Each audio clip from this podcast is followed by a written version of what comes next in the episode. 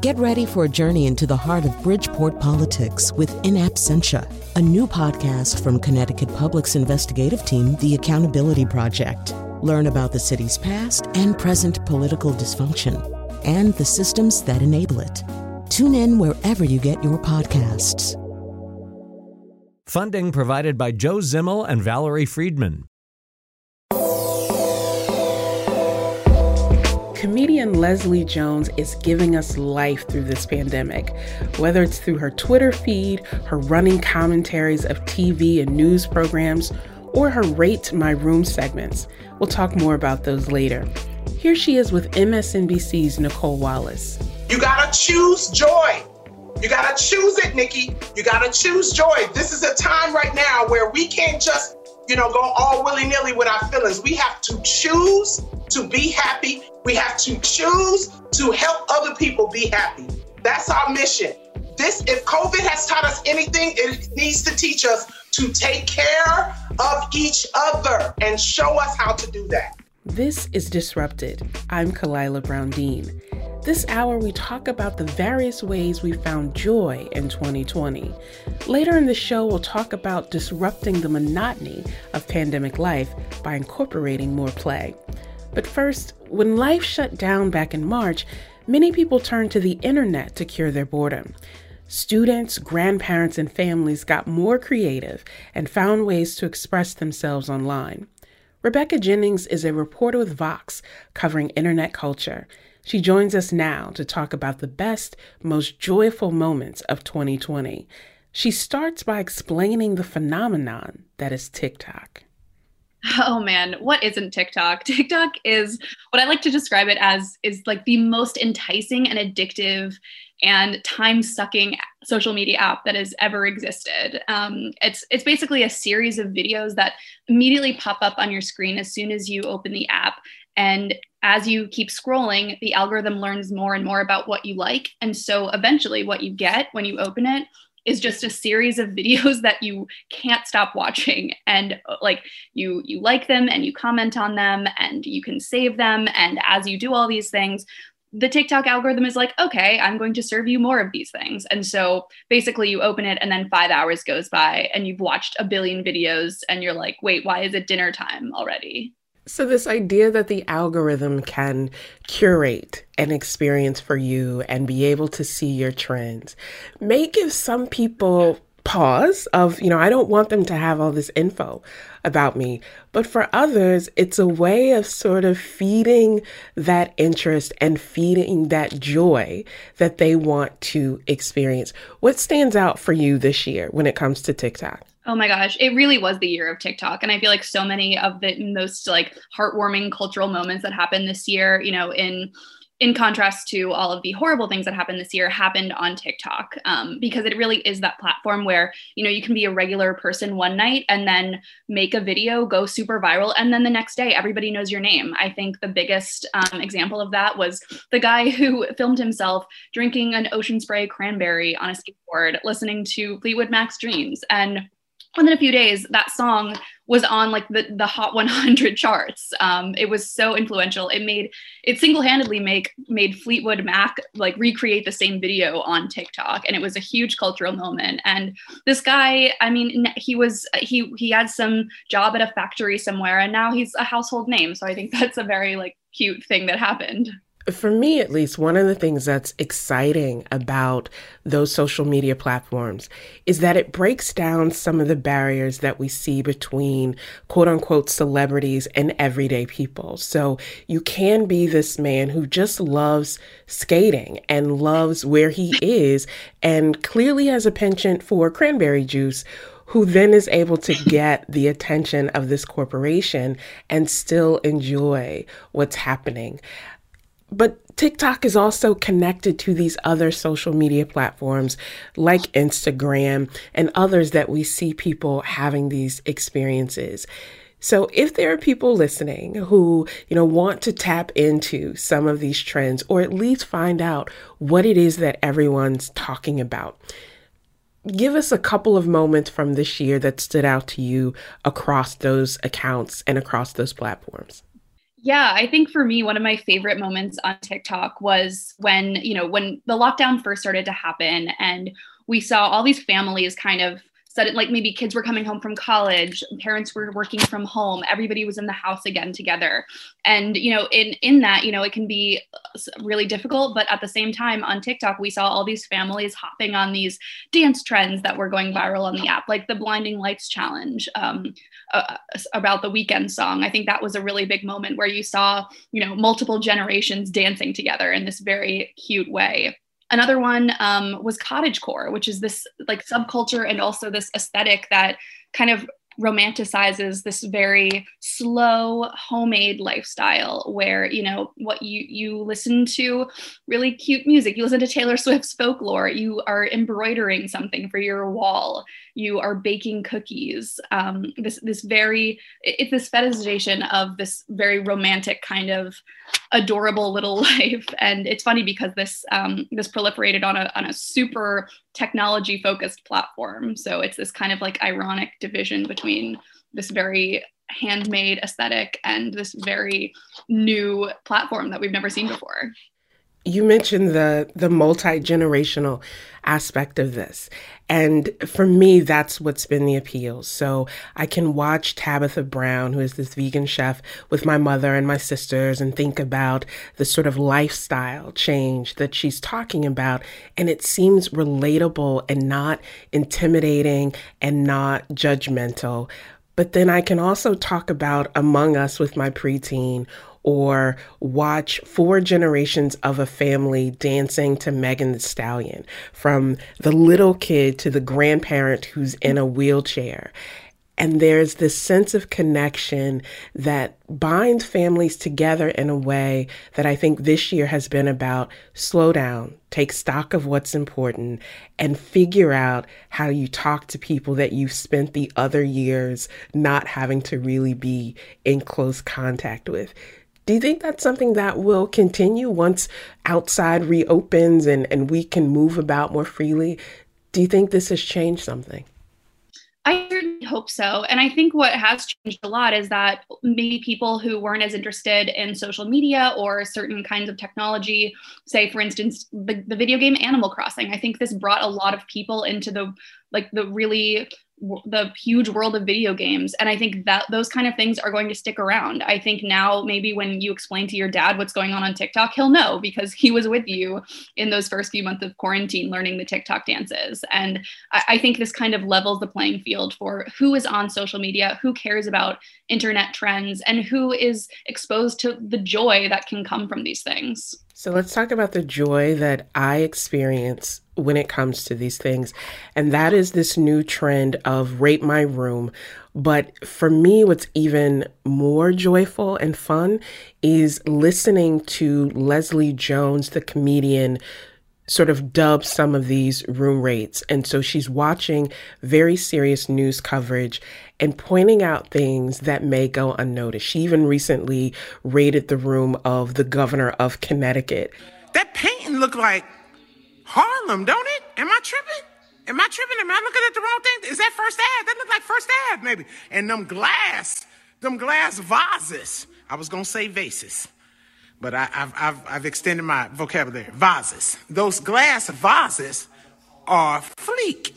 Talk to us about this trend of, of room rating and how it may shape the setup that some of us have as we are perpetually within these Zoom meetings and Zoom conferences. Yeah, I think it's such a good example of how creative people can be because, you know, we're in this time when everybody's kind of experiencing life through the same screen and that's just goes to show like how much joy you can get out of something, even if it's like the most boring thing imaginable. Some governor talking to you on Zoom is not the most visually interesting thing, but when you have someone like Leslie Jones, who's hilarious, talking to you about everything that's going on behind the governor it's it's hilarious and it's sort of absurd and you know it, it, it provides something to laugh at when we all really need a good laugh I think it also promotes that sort of levity and balance that everything feels so heavy. Something like that also encourages us collectively, but also individually, to take a step back and think about it. And part of your job as a reporter covering the internet culture beat is to take a step back and, and think holistically what all of this means.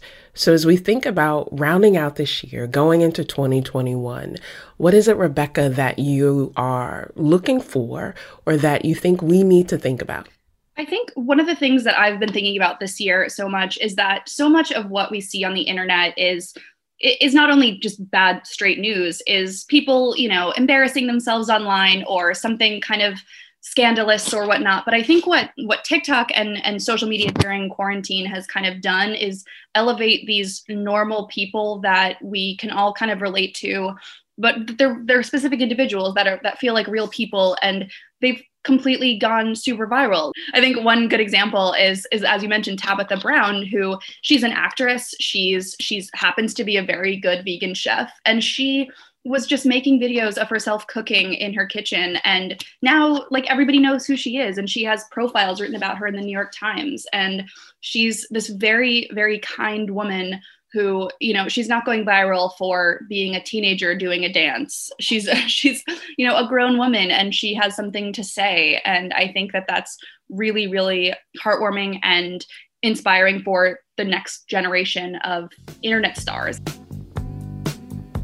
Thanks to rebecca jennings of vox who covers internet culture. We'll have some links to all of that viral goodness on our website at ctpublic.org slash disrupted. Coming up, we'll talk about joy as an act of resistance for Black communities. This is Disrupted. We'll be right back.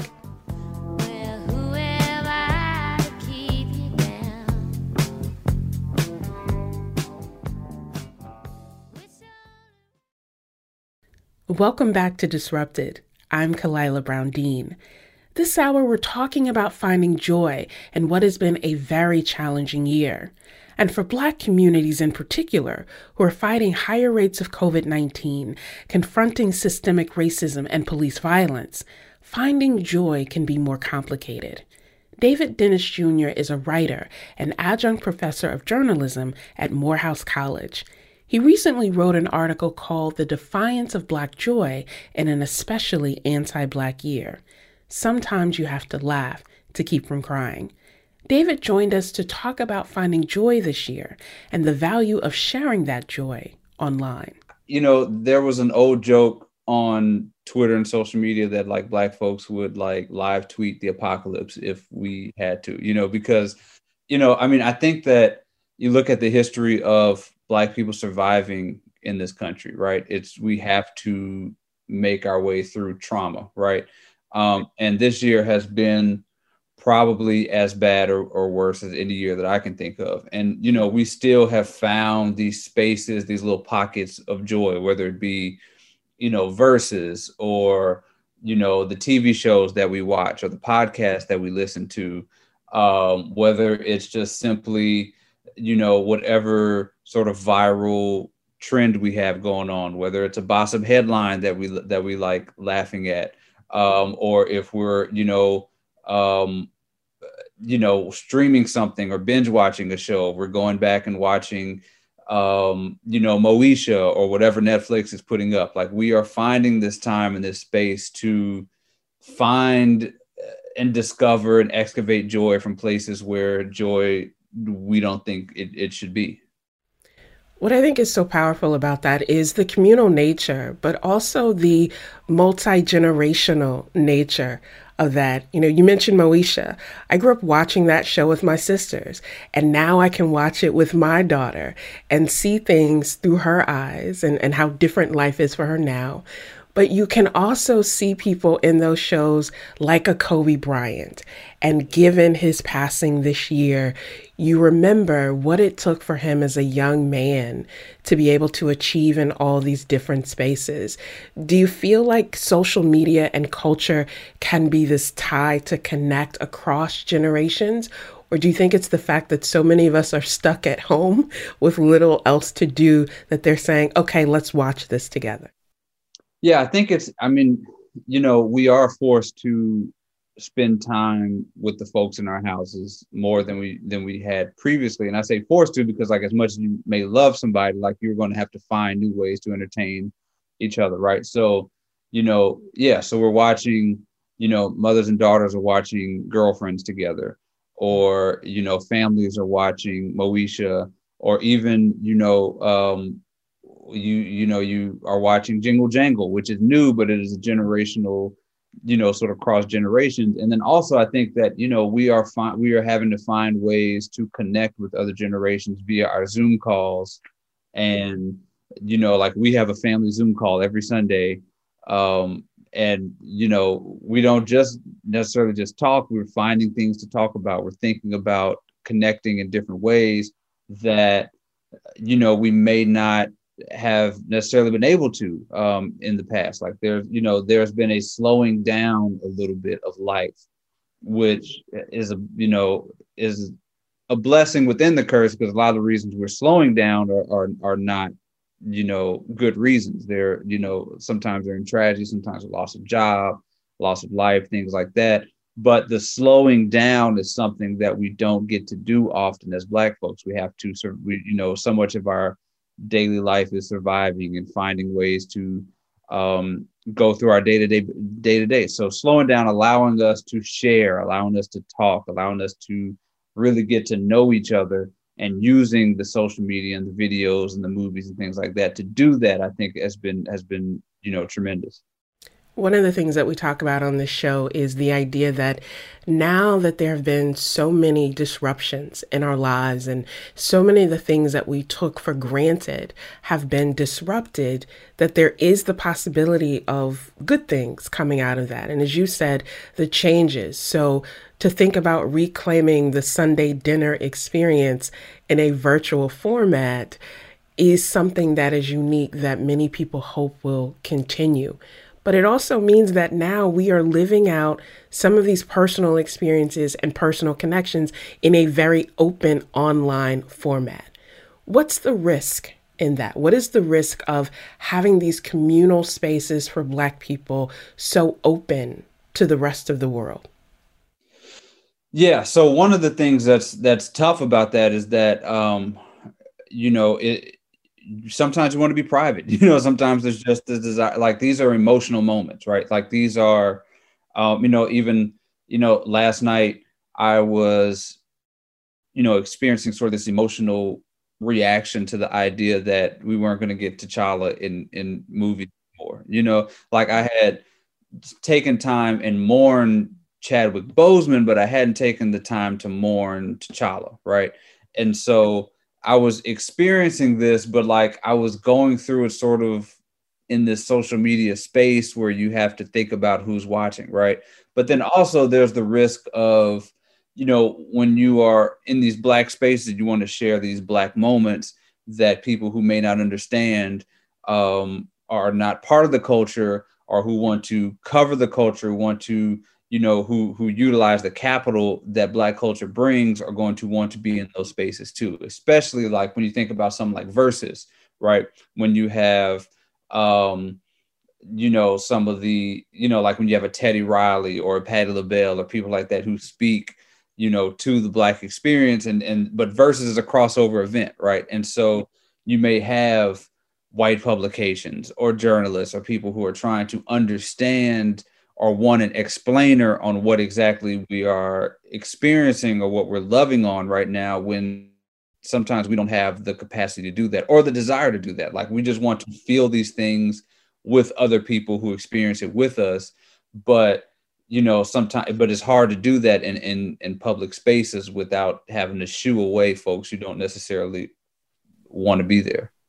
And there's something about that gaze that can sort of disrupt the moment, that you want to just be in the moment without having to explain that we can appreciate Gladys Knight and Patti LaBelle, that it can be a win for the culture to see DMX being able to perform after he's overcome so much without having to explain the why.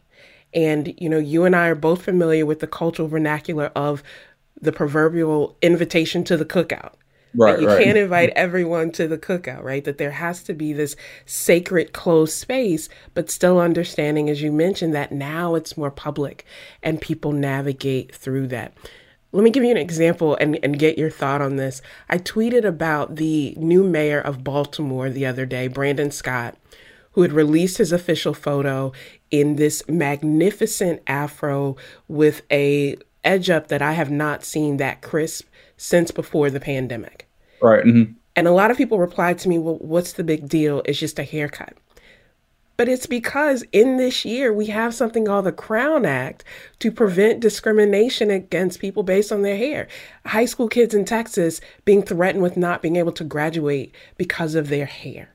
So, something as simple as hair and a hairstyle can be about the joy and freedom that I think you write about. Or am I just making a big deal out of nothing here? No, no, no. I mean, I think that's. I mean, look. I mean, you can see me. The you know that I have obviously not gotten a haircut since the pandemic, and it's been, you know, like there is there is this moment when you get your hair done, right?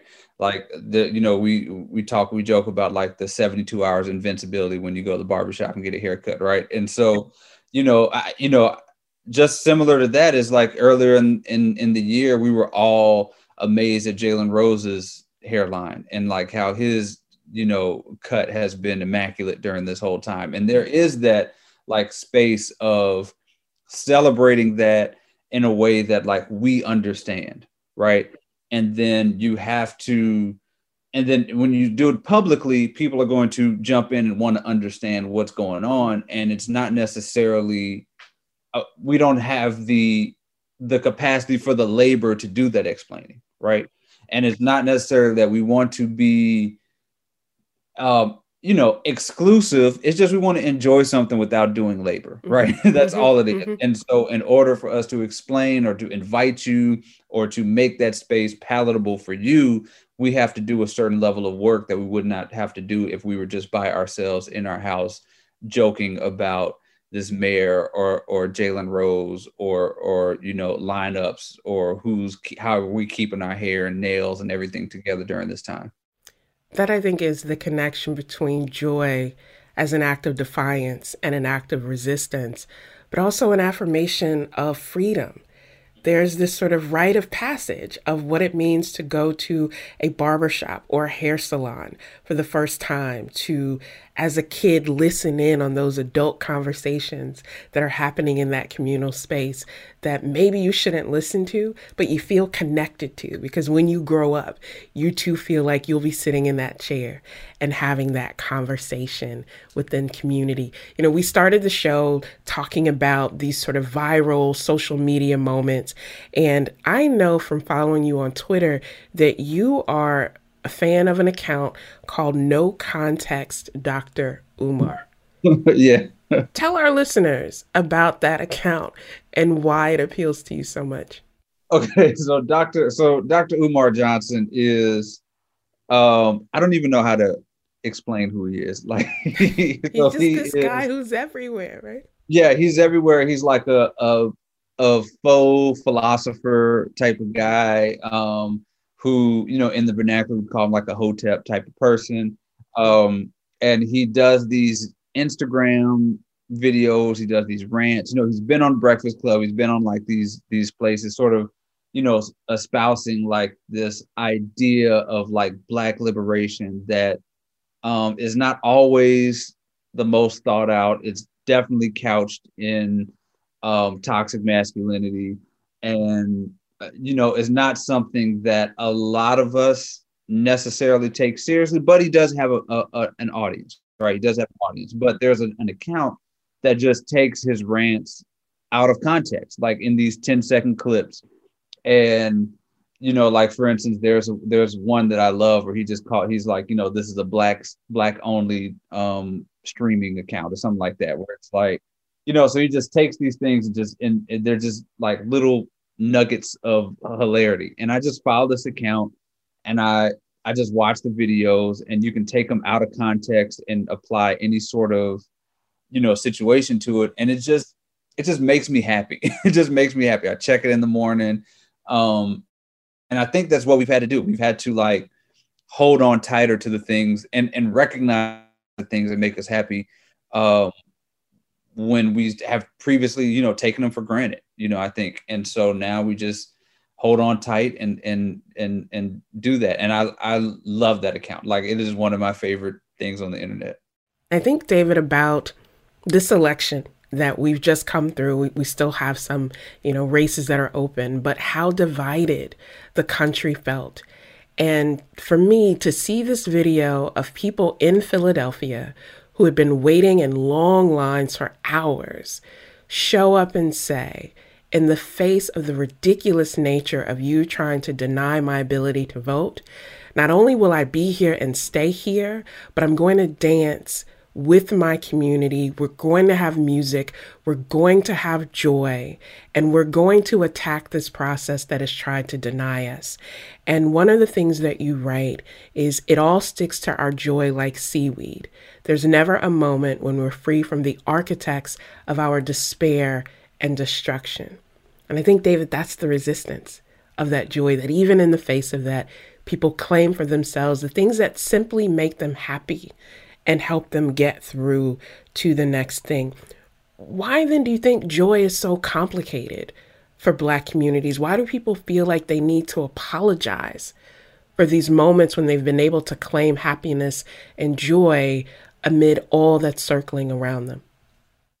Yeah, I think it's it's hard to think about joy when we're surrounded by so many reasons not to be joyful. You know, like I, I, think about when you say that, I think about like when people, especially black folks, have been doing a lot this these last few months, like when they get good news, right?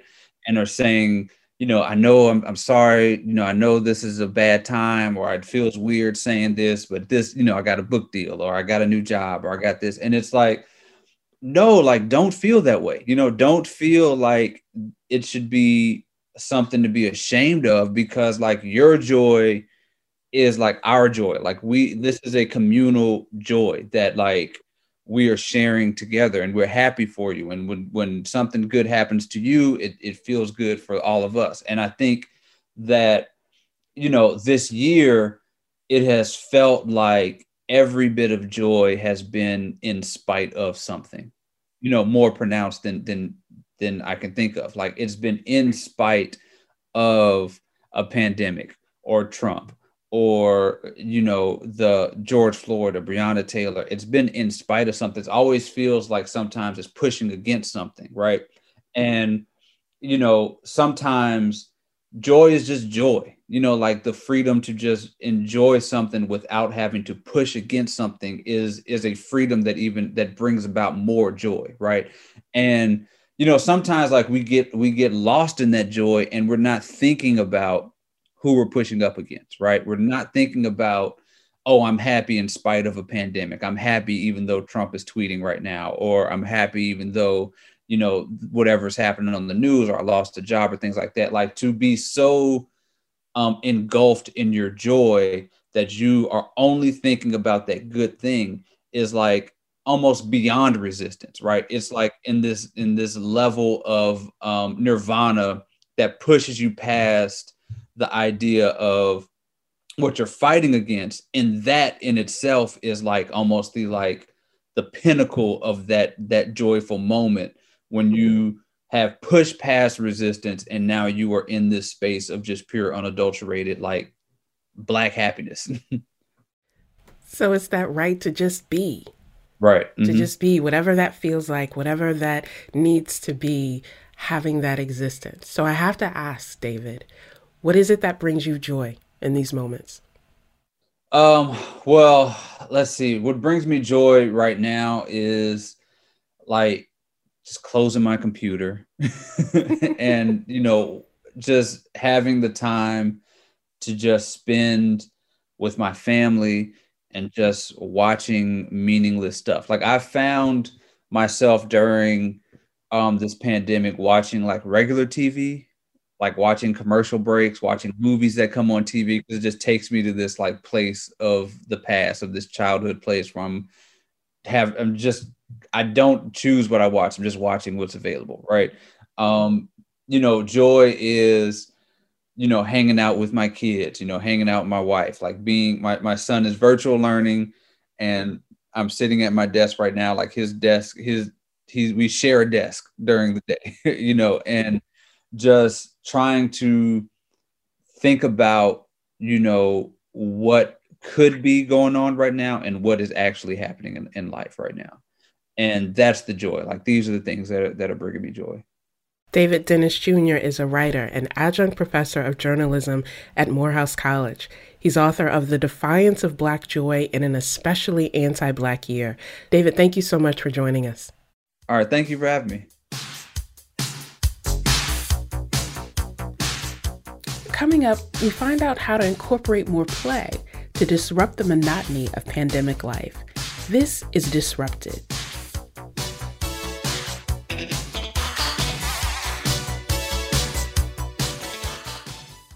Welcome back to Disrupted. I'm Khalilah Brown Dean.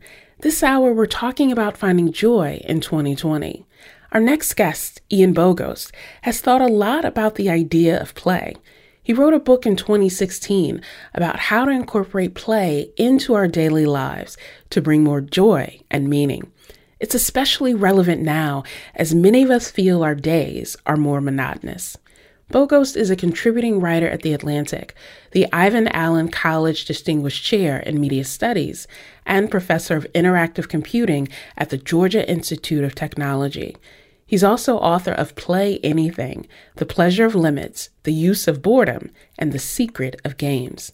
We asked him first to define play. Uh, play, let's start with what play isn't and what people think play is often.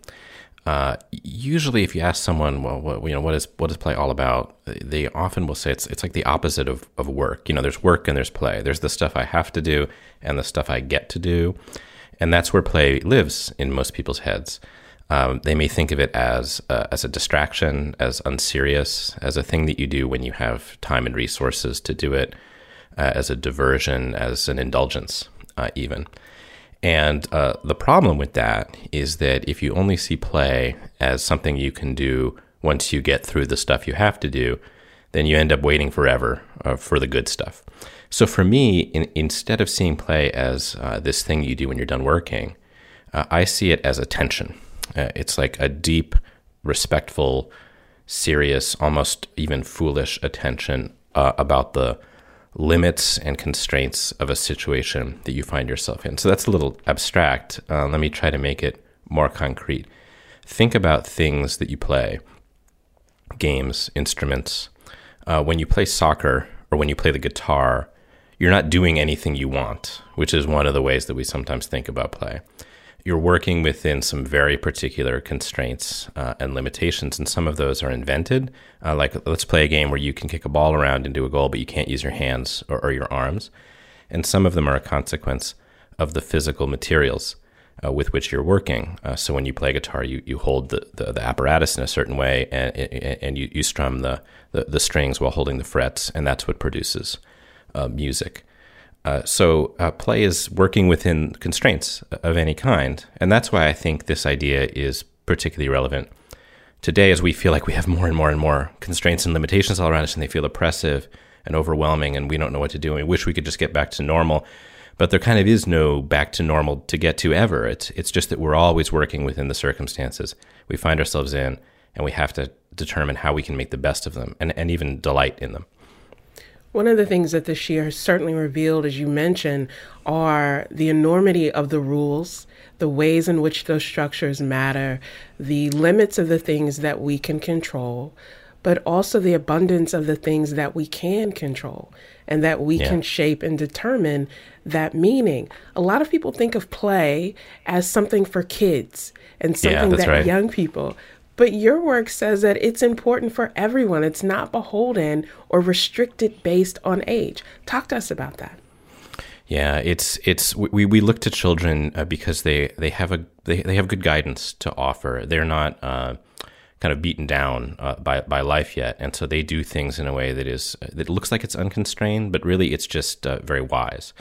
So you know, children's play. If you if you look at the way that kids play together or on their own, kind of naturally picks this up. You know, you'll see kids say, "Oh, let's play a game," and they don't even know what that means. Uh, we're going to invent the rules as we go. Then we're going to reinvent them. And we no, this stick is actually a sword. No, this box is is really a fort. And that willingness to look at the world and see it in different ways. Uh, not to think that you've already seen everything, that there's nothing left. Uh, that's something, of course, when you're young, you haven't seen much. And so that's a little bit more natural. So I think a lot of the things that we can learn from kids is about acceptance. Doesn't mean you have to like it, and it doesn't even mean you have to um, you have to contend that the current situation can't be changed, but an acceptance of of the circumstances that you're in, the real reality uh, of the present, and then you got to figure out kind of what to what to do with it. You know, so you mentioned like all the rules that we have uh, around us, and our and our temptation as as adults in the world today is to reject th- those rules, especially when they feel uh, like tensions with with our desires. Uh, I don't want to go out and wear masks in, in public. I don't want to work from home. I want I don't want to eat it uh, you know at, at home or, or, take out anymore. I want to do the things that I was accustomed to doing before uh, the pandemic, and that I feel that I deserve to do maybe. Uh, but the playful approach is actually to accept uh, those constraints and to ask, what would life be like uh, if I worked with within them? There's a kind of counterintuitive. Um, there's a counterintuitive, almost like a, a paradox in, in play, where you think that what you want is to be able to do anything, but the moment that you have those choices, it's oppressive and you can't choose between them. And then a play sort of arises when you start adding limits around it. Go back to the, the soccer example. If you just go out to the park, it's like, well, what should we do? I don't really know. You bring a ball and suddenly you have structure. You have a pitch and suddenly you have more structure. You have the rules of soccer and suddenly you have even, now you can do something and that applies to work life that applies to relationships that applies to getting through uh, the, the, complexities of this uh, uh, of this year and, and the one uh, to come but it, it demands a kind of serious uh, acceptance of uh, and attention to the circumstances in which we find ourselves well let's talk about that acceptance and that attention because for a lot of us our lives feel very monotonous right now. We wake up in one room, we go to another room for work or for school, or we carve out a corner in a room, and it seems that there is this routine that we follow with not a lot of opportunity to really change that.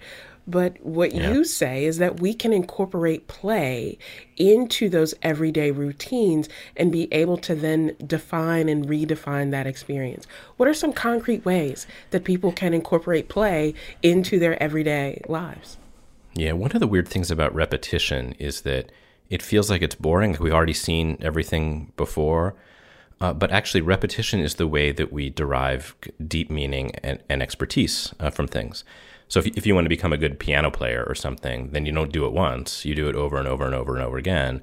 And as you do that more, you become better and better at it. And you understand the situation and the circumstances and the materials of that of that instrument better. And the same is true of anything you do in your life, your your relationships with your family, and, and so on. So that that's that's sort of the first attitude to adopt. Uh, and and in order to do that, you have to overcome the absurdity of the situation. Like if you step back from anything whatsoever, the piano, uh, your your work at home uh, circumstances, uh, your your kitchen appliances, your chores, anything, and you look at it uh, from a distance, it's it's all absurd. It's all ridiculous. Who invented this stuff? Why are we doing it? Uh, and you can either fall off that cliff in, into into the sort of catastrophe of, of existentialism, or you can just kind of get over it and say, all right, this is it. This is the thing that I'm dealing with. Um, what next? What else can I can I imagine? So you know, concretely uh, one of the things that we've done in our in our house, for example, is just completely reconfigured our, our, our schedules. You know, and and like how do we deal with the fact that we've got, uh, you know, we're my wife and I are both working from home. We've got you know kids in school. We've got older kids who are doing uh, uh classes from home. We've got to get things done, but there's there's actually not enough time, and we don't have uh, the the normal uh, kind of childcare situations that we're in. So the answer isn't to try to do everything uh, because that's impossible, but to, to cut corners and to reconfigure schedules. So, so, you know, I work in the mornings and my wife works uh, in the afternoons largely, and uh, and we you know we deal with our young daughter, and uh, my, my older kids have a sort of situation that they're set up in, and we got some equipment to make it you know easier for everyone. These are small things, and they are things that demand you know, in, in our case, sort of the material situation in which we can make those choices. So, of course, you know, first you have to be able to address your basic needs. Um, but the thing that we're not doing is sort of spending all our days lamenting uh, that circumstance that we're in. then once you get past that, you, the, the situation becomes kind of its own uh, delight. I've spent a, a, good deal of time over the last nine months uh, trying to set myself up to have a, you know, kind of interesting, you know, home broadcast uh, arrangement in my in my office. Um, you know, with on Zoom all the time, and you know, talking to folks like you, and and, and so like you know, the I had no interest in uh, in audio and, and video engineering uh, beforehand. I didn't want to be a podcaster or anything like that.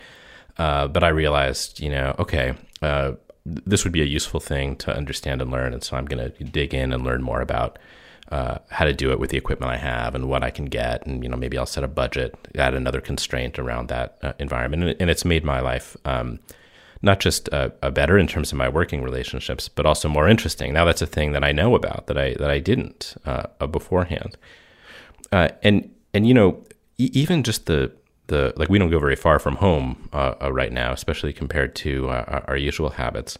Uh, but that's invited a different kind of relationship with the with the neighborhood. You know, you go out and you're you're walking and you see places that um, that you haven't before, or that you have but have overlooked. Uh, there's a little pocket park here. Oh, the, you know, uh, I haven't walked on this side of the street, and it turns out that this this house is architecturally interesting in a way that I hadn't noticed so sometimes they just these these sort of d- delightful moments they pop up from uh, from the corner of your eye, and you have to just be open uh, to to seeing and, and looking at them and working with them and, and returning to them uh, over and over again. And the more that you do this with the more things in your life, then the more natural it becomes, the more familiar, and and the more you sort of exercise a muscle to find delight in almost anything, and thereby to derive pleasure from it play isn't about ignoring the bad stuff or pretending that it doesn't exist, but it's really about being more open to what it shows us,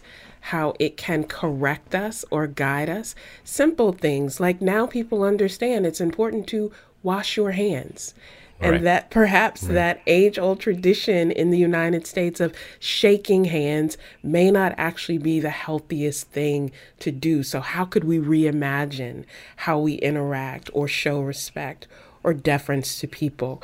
If you yeah. wrote this book uh, in 2021, or if you were to, right. to write an update of the book, what would you include? The uh, w- the most common question I get about about the book is, you know, okay, I, I get it in principle. Like, how do I do this uh, in practice? And, and you know, I've I've offered a number of examples in the book from from my experience, from others, from the history of uh, uh of play and games, also from the history of uh, of expression and ideas uh, more generally. And and so I think those are, you know, those those examples would remain valid. But now we have this wealth of successes and failures to look at on the ground, where we saw uh, people and communities uh, both succeeding and failing uh, at allowing their circumstances and the, the natural, or at least the the the the, the uh, the constraints that should have been applied, right, to uh, to individual life, or even at a policy level, right, to collective life. Uh, we have all of these examples. so you know, it could have been the the backbone of uh, a new kind of argument that advances play. That the, what the pandemic, even though it seems, maybe it seems ghastly to compare pandemic life to play, uh, but if we use it as a um, as a kind of paradigm for how we could behave all the time, or at least how we could think about behaving all the time, you know, that might be the way that I would approach uh, uh the project today. And and and I think that you know concretely, the attention and uh, and clarity and and just curiosity that the pandemic has in, invited people to muster toward every aspect of their ordinary lives. That that's the thing that I would want to amplify. You know, suddenly you're thinking about not just whether it's safe to be indoors at the store or at the at the supermarket, but what it's like for other people who don't have the choice of entering and leaving the way the way you do. What it means to be an essential worker and who is essential and who isn't. Uh, the, the, the role and plight of of, of teachers um, or of uh, uh, delivery uh, drivers or all of these folks that you know they've been there in the background uh, uh, serving the whole time and often at menial wages far below what they deserve and we didn't think about it. They just disappear in, into the background because they're there for us.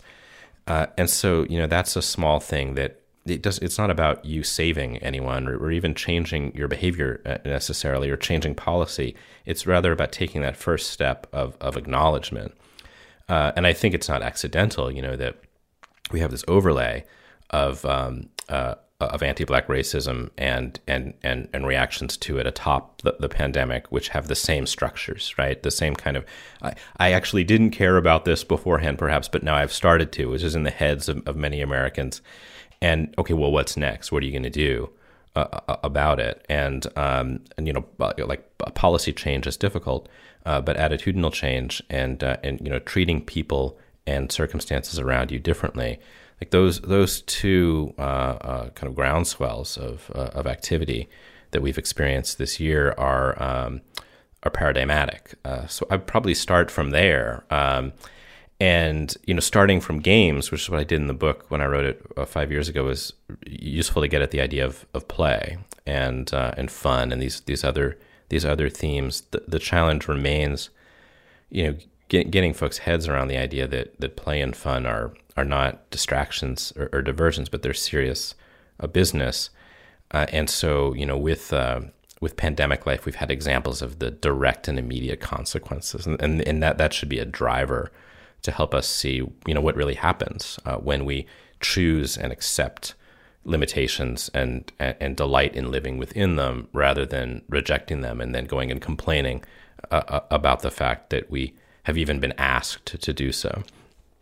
So, as we come to a close and we think about the necessity, perhaps now more than ever, the necessity of play and of that experience, what's bringing you joy? One of the things that's so important to me about this this topic, and you mentioned a moment ago, is that um, it, you know we have the sense that there's there's sort of the boring stuff and the good stuff, and we're always waiting for the good stuff. But the thing is, it, it's all good stuff if you look at it the right way. Uh, and so for me, and this has been the exercise of living with this project, you know, for for, for years and years now. Um, there is almost nothing that can't bring joy. It's rather a question of wh- where is it? How, what do I have to do to find it? You know, um, I, am I'm, I'm obsessed with um, uh, you know with like yard work and with uh, uh, a lot of people are nesting during the time, no, no different, you know, like ar- arranging and orchestrating different different circumstances in the house, and you know, doing projects that were uh, that were previously um, uh, uh, left undone, making stuff that maybe I would have previously gone and, and bought, not buying things because it's too difficult to get them online, and I don't want to go to the store. All all of these like little tiny things. It's not just about doing them, but like like thinking deeply about what it what it means and what I've been missing the whole time, and how there's like a whole universe in, in all of that stuff, you know.